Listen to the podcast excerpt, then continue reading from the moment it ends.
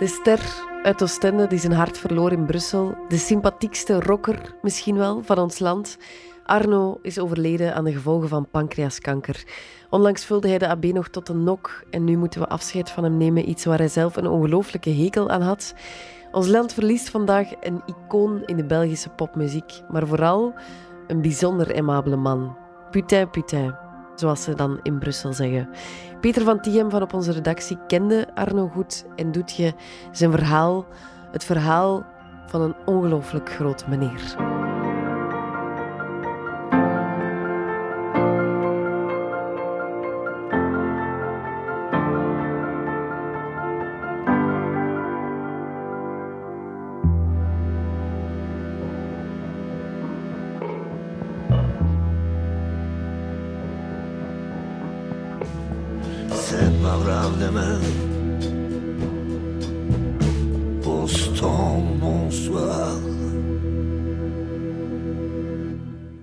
Van Tighem, jij bent senior writer bij De Standaard, maar vooral, je hebt Arno heel goed gekend.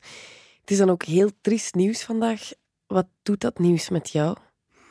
Ja, ik ben, eh, ik ben ontroerd en ook een heel klein beetje opgelucht eigenlijk. Het heeft lang geduurd. Hè. Ik heb hem vorige week nog bezocht eigenlijk om ja, afscheid te gaan nemen, ook al zeg je dat niet zo. Hij lag daar toch heel eh, ja, in die canapé met pijn, moeite om te spreken. En dan toch is die man nog altijd bezig met de afwerking van die nieuwe plaat die hij aan het maken is. Dus ja, dat, dat is toch wel emotioneel, vind ik. Om iemand zo te zien aftakelen en dan toch vasthouden aan het eh, leven, aan wat hem altijd leven gegeven heeft. Want ja, laten we niet vergeten, eh, Arno heeft een geweldig leven gehad. Hij leefde in een fantastisch tijdsgevricht. Heeft er alles uitgehaald en ons allen laten delen in zijn uh, joie de vivre eigenlijk. Ik heb een fantastisch leven gehad. Ik heb geluk gehad. Ik heb geluk gehad. Ik heb geluk gehad. Zeg het. Ja, en, en dat gevoel dat hij deel uitgemaakt heeft van een fantastische tijd, heeft hem op het einde ook, denk ik, de kracht gegeven om vrede te nemen met het feit dat hij ziek werd, dat het uh, gedaan was. Ja, ik heb het gehad. En dat hebben we ook uh, zelfs aan. Dat is een zware kanker. De mensen flitten er ook niet naar mij. En ik niet. Ik heb gezegd, ik kan verder, het kleren dat ik gezegd heb. Gisteren bestond niet meer en morgen bestaat ook niet. Het leven van vandaag. En dat, ik heb nog zo geleefd. C'était chouette, les filles du bord de mer. Chouin, chouin, chouin. C'était fait pour qui savait y faire. Chouin, chouin, chouin. Hoe kende jij hem of wat was jullie band? Maar ik heb hem uh, leren kennen natuurlijk als journalist. Toen ik voor de Standaard begon te schrijven, was dat over uh, muziek, eind jaren 80, begin jaren 90. Dan kom je in contact met iemand die je eigenlijk al veel langer kent, want uh, Arno heeft heel mijn studententijd beheerst met TC Matic natuurlijk. En het eerste wat je dus ziet is dat die man eigenlijk niet beantwoordt aan het imago dat hij naar buiten toe heeft. En dat is een prettige vaststelling. Want in het begin heb je er een beetje schrik van, zoals je altijd schrik hebt wanneer je een idool ziet. Ja. En dan blijkt hij heel goed mee te vallen en eigenlijk op een bepaalde manier een beetje timide en onbeholpen te zijn. En bovendien hadden we een band omdat ik West-Vlaming ben. En vanaf het eerste moment toen hij dat wist, spraken we West-Vlaams. en hij deed dat heel graag. Ik denk dat Arno blij was dat hij West-Vlaams kon spreken. Het maakte natuurlijk ook deel uit van zijn geloof dat je maar jezelf maar kunt zijn door volledig natuurlijk Ja. te zijn. Naturel. Maar ik kon zich ook veel beter uitdrukken in het West-Vlaams. Dat spreken met hem in het Oostens was eigenlijk wel een belevenis. Ik ben blij dat ik er een aantal opgenomen heb, want het is een plezier om er naar te luisteren. Ja. Ik heb geluk gehad. Ik zeg het nog een keer. eh, De rock and roll, ja. De rock and roll dream, hé. Het zijn er velen die door drugs en heel die cirk, die dan, die dan kapot. Ze zijn niet opgebrand onder andere. En je zegt, je kende zijn muziek al van in je studententijd. Een song van Arno, dat is heel herkenbaar als een song van Arno. Hè? Hoe komt dat eigenlijk? Ik denk dat de stem in de eerste plaats eh, belangrijk is, want je herkent die stem meteen. Arno zong in het begin even rauw en echt in plaats van mooi. Dat was voor hem belangrijk. Maar hij zong helemaal anders.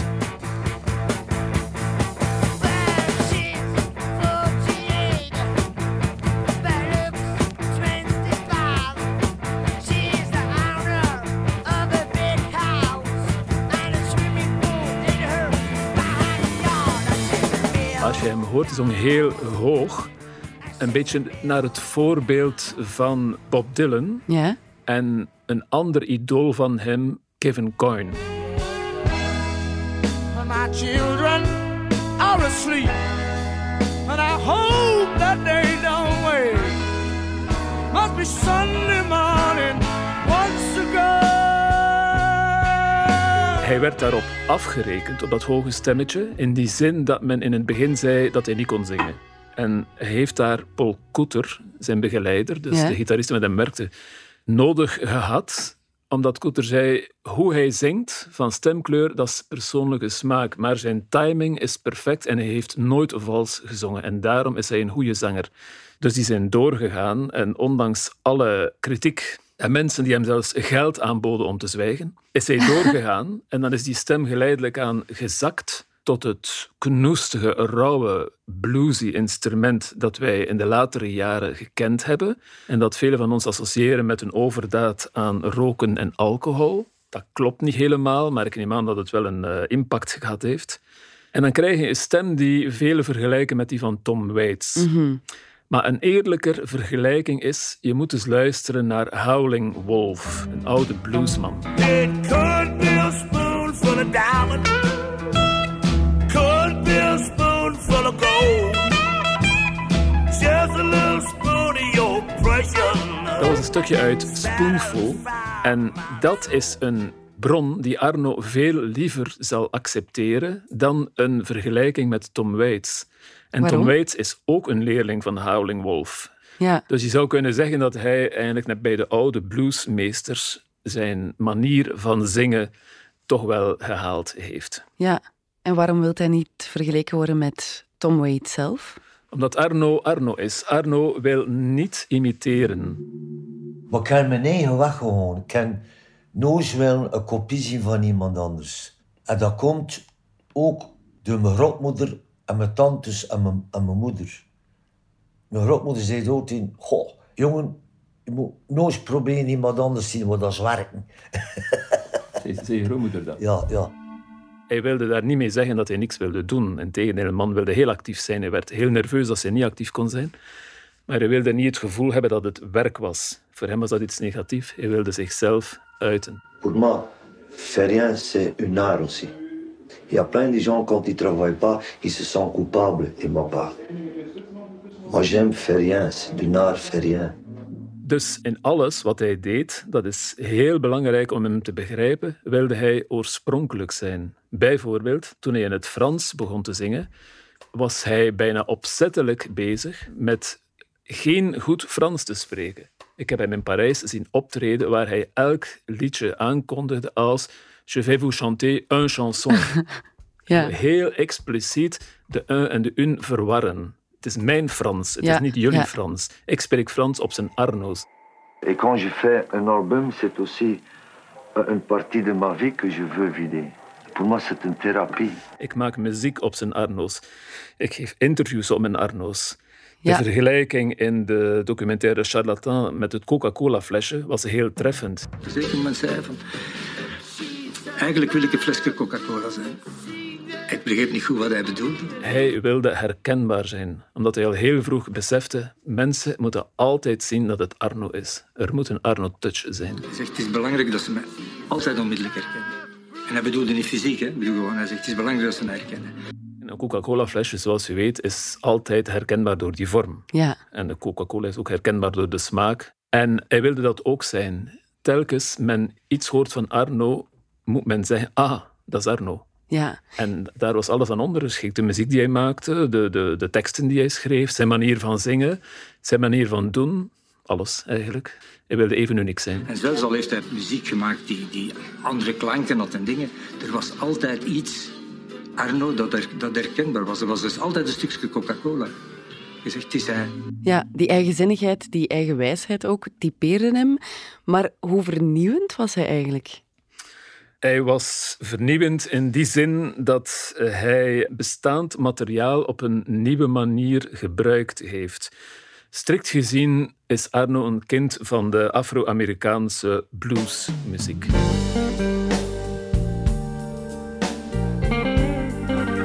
Die heeft hij heel zijn carrière lang als belangrijkste onderstroom gebruikt. Maar heeft daar een tweede laag op gezet. En dat is, ik noem dat soms de laag van het levenslied. In algemene zin. Daar zit van alles in. Chanson zat daarin, zeker in zijn solocarrière.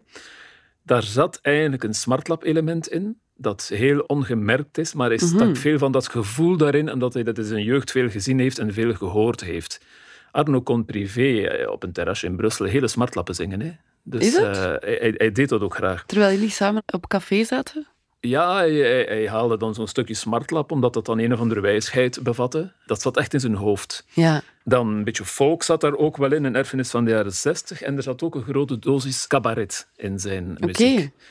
Zoals ook eh Stromae onlangs zei, er zat ook altijd een kermisgevoel in een aantal Arno-songs. Bathroom Singers bijvoorbeeld. She's a bathroom singer. Bathroom singer. Ding-a-ling-a-ling. Hij jong leert graag met allerlei stijlen. Wat typisch Belgisch is eigenlijk. Hij ziet dat heel zijn carrière altijd. In 77 bijvoorbeeld was hij met Tien Scooter eigenlijk een blues-rockgroep. Maar toen maakten ze een liedje als Saturday Night Queen, wat eigenlijk een tango was. En maakten ze ze Honeybee, wat eigenlijk reggae was. En dat kon allemaal volgens hem.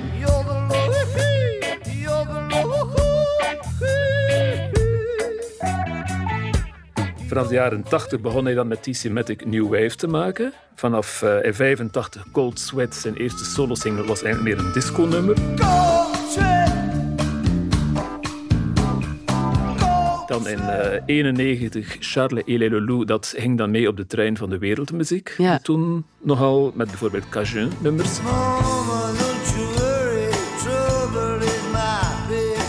Dus hij heeft altijd zo vanuit verschillende bronnen een heel spel van stijlen gemaakt. En dat was eigenlijk wel heel vernieuwend. En als hij iets gedaan had, was hij meestal beu en wilde hij bij de volgende plaat iets anders doen. Ja. Nu, een ander eh, belang, vernieuwend aspect bij hem is eh, nog interessanter en minder belicht. En dat is dat hij in de zangtaal wel een unicum was.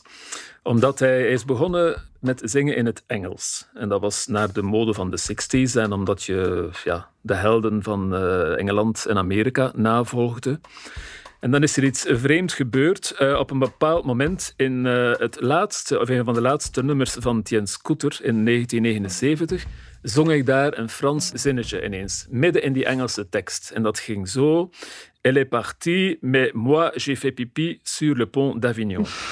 en dat is heel merkwaardig, omdat het ten eerste, het is een verwijzing naar een 15e eeuws straatliedje, sur le pont d'Avignon. Ja. Sur le pont d'Avignon, on y danse, on y danse. Er zit meteen dat iets wat scabreuze in. Een verwijzing in pipi. Wat Arno verwijst nogal graag naar eh, zijn eh, penis.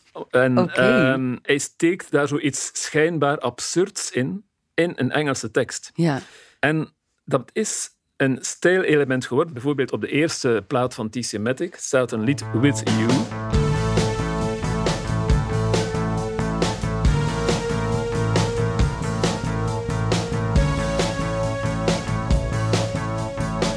En als je er niet op let, hoor je dat werkelijk totaal niet. Maar With You is een, een, een, heel spannende v- vol, vol passie en zo. En hij is de hele tijd aan het zingen van dat hij iemand heel graag ziet.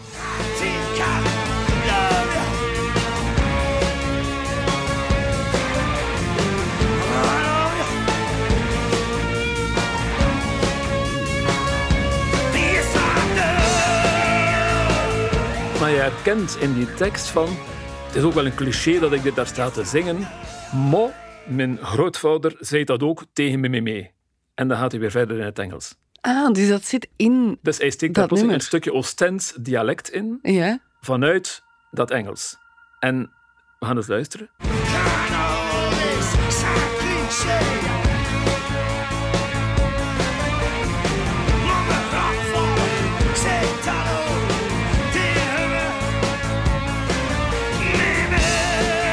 Je er niet op let, heb je er helemaal geen idee van dat hij daar Oostens zingt. Ja, je verwacht het totaal niet. Maar hij doet daar iets geweldigs eigenlijk. En dat heeft hij daarna in eh T-Semitic de hele tijd gedaan. Daar Oostens dingen ingestoken ook. En het bekendste voorbeeld is natuurlijk Putain Putain. Waar Ja. hij eh, dus eh, over, weer al over zijn eh, penis bezig is. Maar hij noemt dat dan Oostense folklore uit mijn jeugd.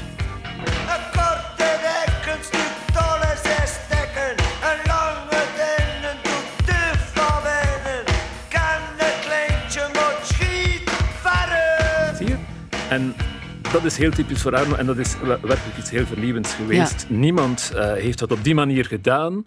En de grootste erfgenaam daarvan is waarschijnlijk Manu Chao, die het Spaans en het Frans ook heel de tijd door elkaar is beginnen gebruiken.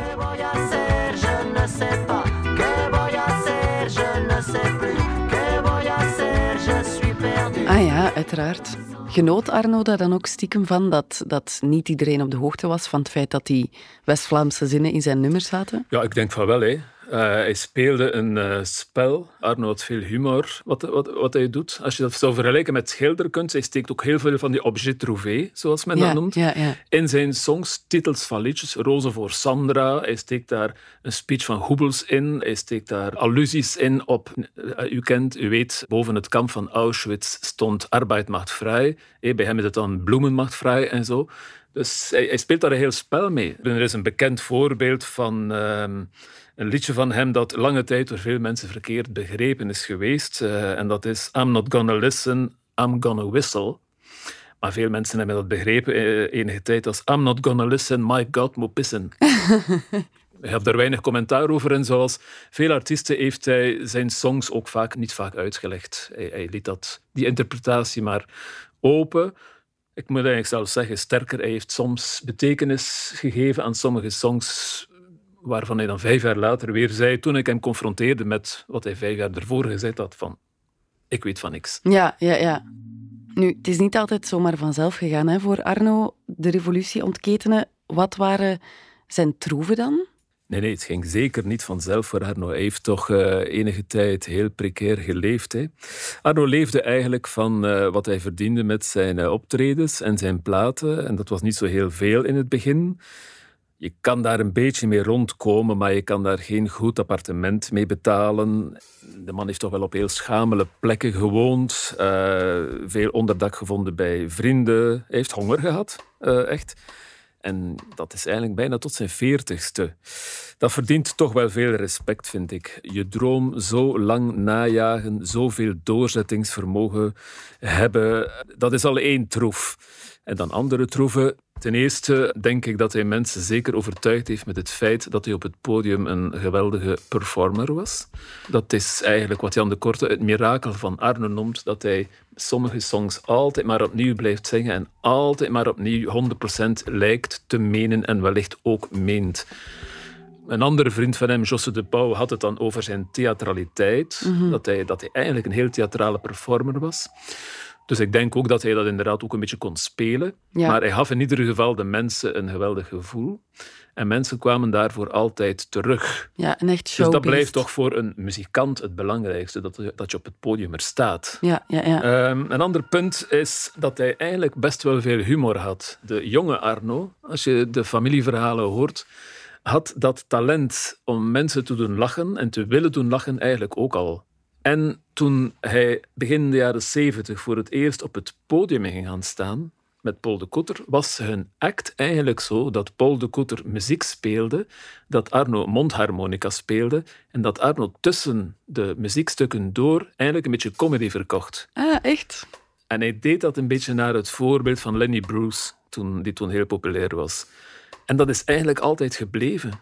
Want Arno tussen zijn songs in vertelt verhalen, anekdotes, soms schijnbaar stuntelig, idioot, alsof ze gewoon op het moment zelf uit de lucht gevist worden. Hij heeft altijd gezegd, ik vertel nooit twee keer hetzelfde, maar dat is helemaal niet waar, want hij vertelde heel vaak twee keer hetzelfde.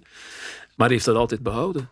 En dus die humor die dus ook in zijn eh, muziek zit, dat koldereske, dat, dat levensliedachtige, die eh, citaatjes die erin stak, dat was een heel belangrijk element. Hij heeft iets clownesk eigenlijk. Ja. Alle liedjes zijn geïnspireerd op mijn facteur, een, een vroegere facteur. Je vais faire une chanson inspirée à mon facteur. Et mon facteur, elle était lesbienne comme moi. Me ça m'a geïnspireerd voor een liedje te maken. Ze werkt niet meer facteur, elle travaille plus als facteur. Parce qu'elle était amoureux d'une chanteuse. Amoureux van een zangeresse. Wat een geluk dat ze niet zongt gelijk ik. Quelle chance qu'elle chante pas comme moi. On était dans la merde. Allee, godverdomme. Allee. Ja, dan heb je natuurlijk ook eh, het feit dat hij een, een behoorlijk slimme mens was. Hè. Veel mensen uit zijn omgeving noemden hem een vampier. Dat wil ik in het volgende zeggen. Dat Arno er een geweldig talent voor had om zich te omringen met mensen die iets hadden dat hij niet had, maar dat hij nodig had. Ja. En dan zoog hij het eruit. En dat is heel zijn carrière doorgaan en dat heeft ook een aantal mensen boos gemaakt hoor. Ja, dat is een laten heel we, laten we wel wezen. Nee, dat, dat, dat is heel duidelijk. Dat is dat, dat vampirisme dus, dat was muzikaal en ook menselijk. Dus hij probeerde eigenlijk kennis op te doen vanuit de ervaringswereld van anderen. Vooral van vrouwen ook. Oké. Hij heeft bijvoorbeeld ook vaak gezegd dat hij lesbisch was. Hè? Ja, ja, ja, dat is ook een zin die heel Dat vaak terugkomt. Ja, zeker in de laatste jaren van zijn leven. Hij was graag bij vrouwen en hij had die vrouwelijke energie nodig. En dat is de reden waarom zoveel vrouwen voor hem vielen. Omdat ze zich daar als het ware gewaardeerd voelden, erkend voelden. Ja. En hij was ook heel charismatisch natuurlijk. Hè. We kennen hem vooral als iemand die altijd in het zwart gekleed was. Hè. Dat eeuwige Ja. zwarte jasje, die zwarte jeansbroek en die plastieke zak die hij dan droeg. Ja. Maar in zijn eh, jonge jaren was eh, Arno heel modebewust. Hè. Ah. Als je heel oude foto's ziet van hem, absoluut. Dat kan je nu bijna nee, kan je moeilijk niet voorstellen. Rond zijn twintigste zag hij er heel goed uit. Hè. Dat was een schoon ventje. Hij had zo van die veelkleurige pakken aan, met een Ja. dasje, helemaal af. Maar dat was wel de stijl van de late zes- jaren zestig, zo de Kings. en Ja. Zo. En eh, toen hij dus met die Semitic ging, veranderde dat helemaal. Dat was toch ook weer modieus. Dat was naar de stijl van de industriële New Wave. Kort haar, strakke pakken, heel die groep zat daarin. en dan komt de periode dat hij solo gaat. En dan eh, behoudt hij dat pak. Vanaf dan is hij de man in black, altijd gebleven. Ja. Maar het haar kwam wel terug. Het lange haar was voor haar nog heel belangrijk. Ik, ik herinner me nog waarom liet we er zijn oor roeien tegen een revolte. We, mochten in sommige restaurants mochten niet, niet bij. In sommige scholen mocht je, niet, mocht je je oors niet of anders wie die gestraft. Stond de studiemeester buiten de scholen. Meneer Heentjes, u moet uw haar of bent u straf, krijg je straffen. Ik kan dat mee, man. Maar iedereen zei, fuck you.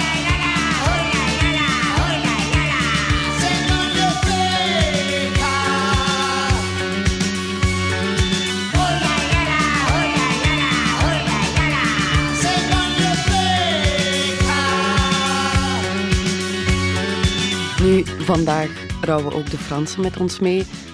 Hoe is hij zo groot kunnen worden in Frankrijk? Dat is eh, niet meteen gegaan. Hij heeft met die Semitic een basis gelegd, maar dat was dan een cultpubliek dat hij daar aansprak, zoals ook in Nederland en Scandinavië. En dat is begonnen met na de tweede plaat van hem, Charlatan. In Frankrijk begonnen een paar mensen ineens te zien met die Arno, daar kunnen we iets mee doen. Ja. En de belangrijkste figuur was Emmanuel de Burtel. Dat is een eh platenlabel mens die toen geleidelijk aan in een functie kwam dat hij macht had en dat hij Arno kon wegtrekken uit het label waar hij zat naar een nieuw label dat hij gesticht had en dat De Label heette.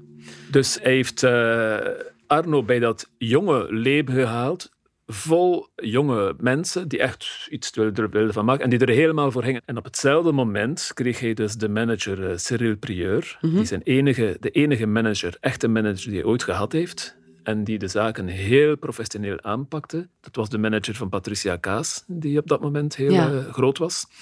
Dus ze hebben naar, twee maanden naar Amerika gestuurd met al de muzikanten om Idio Savant op te nemen. Dat was al heel belangrijk, want dat was veel geld dat erin zat. En daarna heeft hij à la Française gemaet.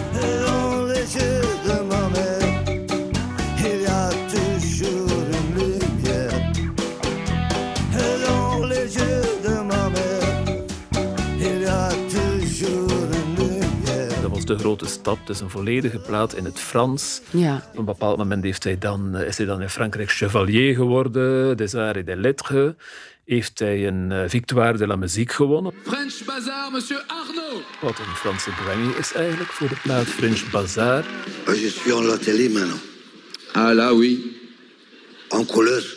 Normalement, si la technique a suivi. Merci. Is dan ook opgepikt omdat hij tussen die tournees door dan iets te doen wilde hebben door de cinema. Grote regisseurs zijn zijn muziek beginnen gebruiken, hè. Bertrand Blier bijvoorbeeld. Hij kwam dan ook op tv natuurlijk, in een aantal Franse programma's waar hij zijn typische typetje toonde. hè. De, de wat stuntelige Belg, die heel sympathiek is. Ja. Eh, mon meilleur pot, zo. hè. Eh, en dat is helemaal beginnen eh, verder gaan. En, en, en, en ja, hij werd bekend in Frankrijk. En Weet je, als je in Frankrijk eh, bekend wordt, dan ga je ook naar Vietnam. Dan ga je ook naar eh, Londen. Dan ga je ook naar New York, naar Los Angeles. Waar je dan optreedt voor een zaal waar de helft expats zitten. En de Ja. andere helft de mensen uit de artistieke commune daar. Die wel eens iets- iets anders willen horen dan altijd dezelfde Amerikaanse dingen. En wat is zijn erfenis? Hoeveel invloed heeft Arno eigenlijk in de Belgische muziek vandaag? Ik denk dat hij veel invloed gehad heeft. In die zin dat hij jonge bands aangemoedigd heeft om te geloven dat je van je muziek kan leven. En dat je door volhardend te zijn niet moet stoppen aan de Belgische grens en verder moet durven gaan. Ja. T-Semitic bijvoorbeeld was heel expliciet in zijn verlangen om zo snel mogelijk naar het buitenland te gaan. T-Semitic stak al zijn geld dat ze verdienden in België in hun tournees in het buitenland en hielden niet veel over, maar veroverden wel. Ja. En je ziet toch wel dat later bands als Deus, als Sita Swoon en zo dat ook echt wel nagevolgd hebben en daar veel uit geleerd hebben. En daar geweldig naar opkeken. Stef Camille Carlens, eh, Tom Baarman keken heel erg op naar Arno en speelden ook songs van eh, Arno of T-Semitic op straat toen zij straatmuzikant waren. Ah, Arno is ook straatmuzikant geweest. Hè? in de straten van Oostende. Ja, ik denk dat hij vooral getoond heeft, wees vooral jezelf. Zorg dat je helemaal uitgaat van je eigen kracht. En imiteer niet.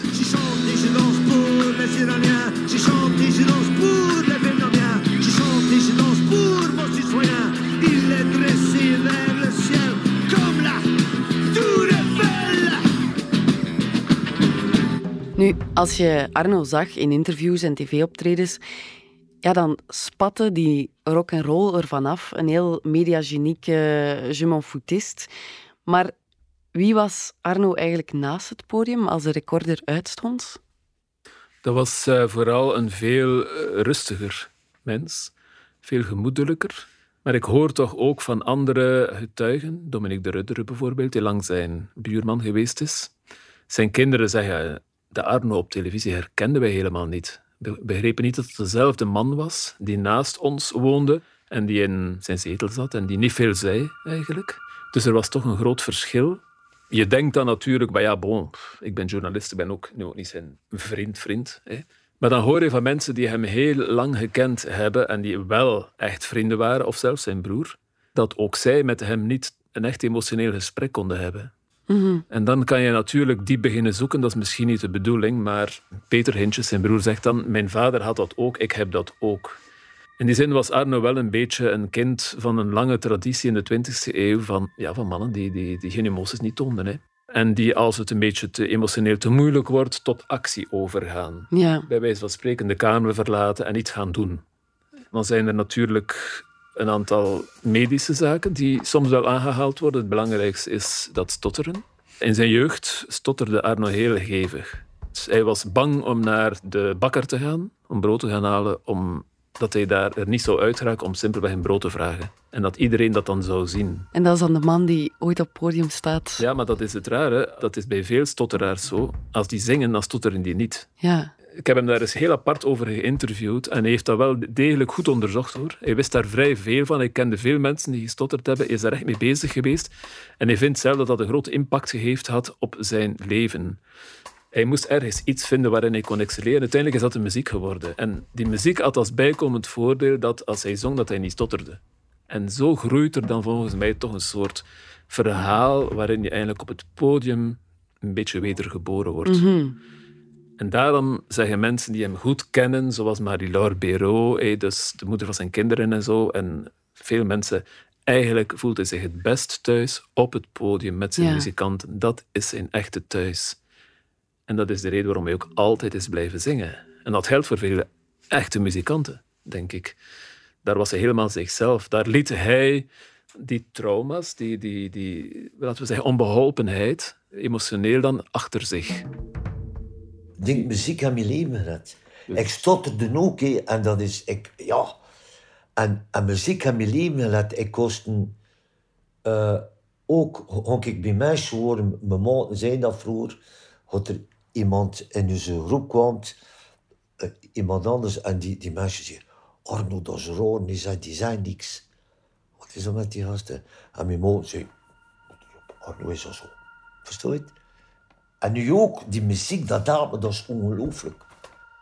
En je zei ook al dat hij ook niet van luxe hield. Nee, nee, nee, Arno. ehm, hij hield niet van luxe en dat was bijna op een extreme manier.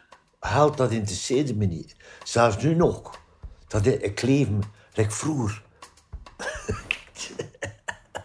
Mijn- Mijn platen en mijn boeken. en Luxe en ik niet kan ribuïs, dat interesseert me niet. Wat een geluk voor de andere mensen en voor mij. Dat interesseert me niet luxe. Dat is een bagage dat je moest leren.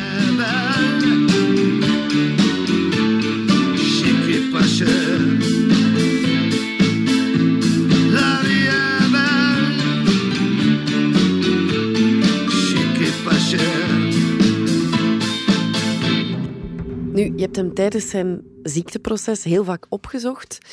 Hoe ging hij eigenlijk om met zijn ziekte en ook met de dood die altijd maar dichterbij kwam? Wel, ehm, Arno is ziek geworden in het najaar van 2019.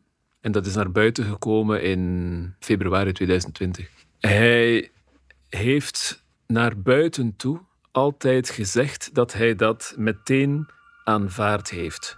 Ik heb dat aanvaard direct. Dat is heel bizar. Heb gezegd, kijk, ik leef van. Ik heb een fantastisch leven gehad. Ik heb de wereld gezien door mijn muziek. En ik niet moeten werken. Juist omdat omdat er voor mijn kinderen. Door een probleem mee voor mijn kinderen. Dan kanker en niet. Gisteren is dood, leef vandaag en morgen bestaat niet. Ik leef positief. Maar voor mij dat is heel bizar bij mij. Ik heb dat direct aanvaard. Want de, de mensen rond en er meer van gezien dan ik. Dat was naar buiten toe. Ik heb hem daarna, want ehm, hij is dan een paar keer hervallen in de zomer van 2020 en zeker eh, naar het einde van 2020, begin 21 toe.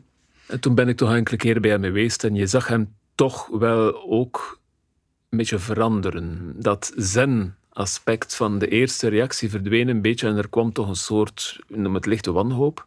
Hij zei toen toch ook van dat hij toch echt wel wilde genezen. Die onzekerheid duurt altijd maar langer en er komt hoop. Hij is geopereerd geweest, heeft die chemo gehad. Dan was er een goede zomer, hij trad weer op. Dan krijgt hij weer een terugslag. Dan herstelt hij weer, dan krijgt hij weer een terugslag. Ik heb hem op een bepaald moment heel diep zien zitten. Maar dan trok hij zich daar toch weer eh, uit. Dus het was toch een geestelijk gevecht. Je veux vivre dans un monde sans jalousie, sans amant, et où les pessimistes sont contents. Je veux vivre dans un monde sans papier, et où mon foie arrête pleurer. Eventuele dood? Ik vond dat hij daar eigenlijk vrij sereen mee omging. Arno was een atheïst, maar hij had ook wel een zekere spiritualiteit naar eh, het model van de jaren 60 in zich. Hoezo? Ja, hij geloofde niet in een eh, god, maar hij geloofde wel dat er iets was. Ik weet dat het wat is. En sommige mensen noemen dat God, sommige mensen noemen dat een ander. Wel, ja. Ik kan dat niet expliceren, ik voel dat als een gevoel dat ik ken. Ik voel dat positief aan. En ook eh, dat geeft eh, een evenwicht.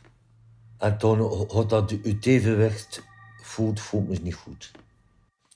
Ja, die hang naar spiritualiteit, dat is niet direct iets wat veel mensen met Arno zouden associëren. Hè? Nee, misschien niet, maar ehm, hij heeft toch wel die late jaren zestig meegemaakt. En daar zat toch wel veel van dat gedachtegoed in. Toen trok, eh, was er een hele grote hang naar het oosten.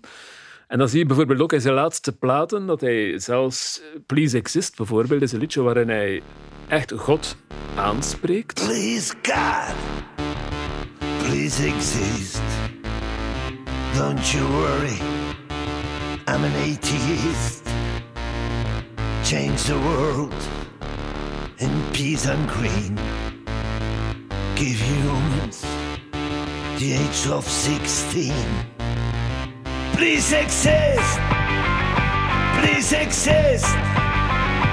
Please exist. Dat was een Arno, een nieuwe Arno eigenlijk. Die eigenlijk vrede had, had gevonden, niet meer tekeer ging tegen eh, zijn links-rechts, tegen oorlog en zo.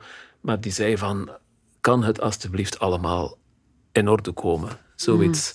Dat zat er heel erg in op het einde, vond ik. Een, een soort melancholie, een soort aanvaarding van bepaalde dingen. Ja, dat, eh, dat, dat, dat sterkt mij een beetje in die idee dat hij de dood wel kon aanvaarden. Ja. Zijn er zaken die hem moed gaven in die periode? In zijn appartement eh, had hij een eh, zeer uh, gammele cd-speler staan, waar hij graag liedjes oplegde. Daar, dus muziek zal hem wel veel geholpen hebben. Maar er hing ook aan de muur, waar verder niks ging, hing er ook een soort handgeschreven poster waarop geschreven stond in grote letters There is a light in the darkness. En dat vond ik wel mooi. Dat was Ja. zo'n beetje een Leonard Cohen-achtig motto, eigenlijk, waar hij elke dag naar keek, neem ik aan. En dat hem eh, overeind hielp, hield. Ja. En hij had ook een aantal eh, foto's die mij de jongste maanden toch wel opvielen. Je zag daar Arno staan met naast zich eh, Michel Piccoli en Jane Birkin, twee Franse vrienden van hem. Een foto van zijn grootmoeder, Marie-Louise, en ook van zijn eigen moeder, Lulu, die ook aan kanker gestorven is. En het viel mij ook op dat vanuit de zetel waar hij lag, hij ook de hele tijd Hubert de Kleer kon zien. Een eh, heel goede, belangrijke boeddhistische vriend van eh, hem die vorige zomer overleden is op een hele mooie manier. hè. Een boeddhist die gaat naar een volgende fase. Ja. Ik denk toch wel dat hij zich daar een beetje aan optrok. Hij heeft natuurlijk ook een heel, eh, ja, toch wel indrukwekkende voor zijn toestand reeks concerten nog neergezet in de AB. Ja, inderdaad. Hè. Dat was plotseling in februari dat hij daar aankondigde dat hij op Radio 1 een eh, sessie ging doen. En eh, dat was een terugkeer, na, na heel lang terug op het podium. Iedereen was verwonderd, had hij nog de kracht, maar dat viel eigenlijk heel goed mee. En voor hem was dat eh, ook een heel speciaal concert, vertelde hij de volgende dag. Een beetje surrealistisch eigenlijk. Ik weet niet. eh moest ik content dat we dat gedaan hebben. En ook het publiek is heel content. Ik heb goede reacties gehad. En dat doet me plezier. Dat de mensen eh, entertainment gegeven. En het is voor dat ik op de wereld zo kom zien. Ja, dat doet me plezier, ja. Maar het was terzelfde tijd ook een eh, heel moeilijk moment voor hem om dat concert te spelen. Want hij had net ervoor eh, slecht nieuws gehad. Van de dokters en, en ze zei dat ik nog drie maanden te leven.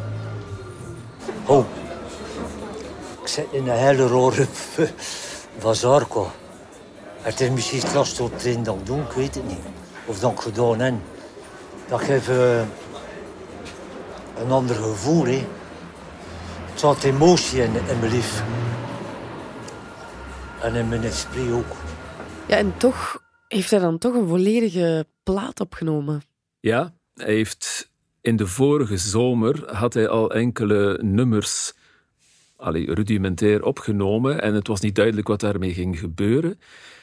En in februari heeft hij dan plotseling toch het idee gehad van die plaat af te werken. Ik denk dat dat voor een deel is omdat hem dat bezighoudt. Maar het valt toch ook wel op dat hij daar zijn zoon bij betrokken heeft, Felix, en zijn broer, Peter.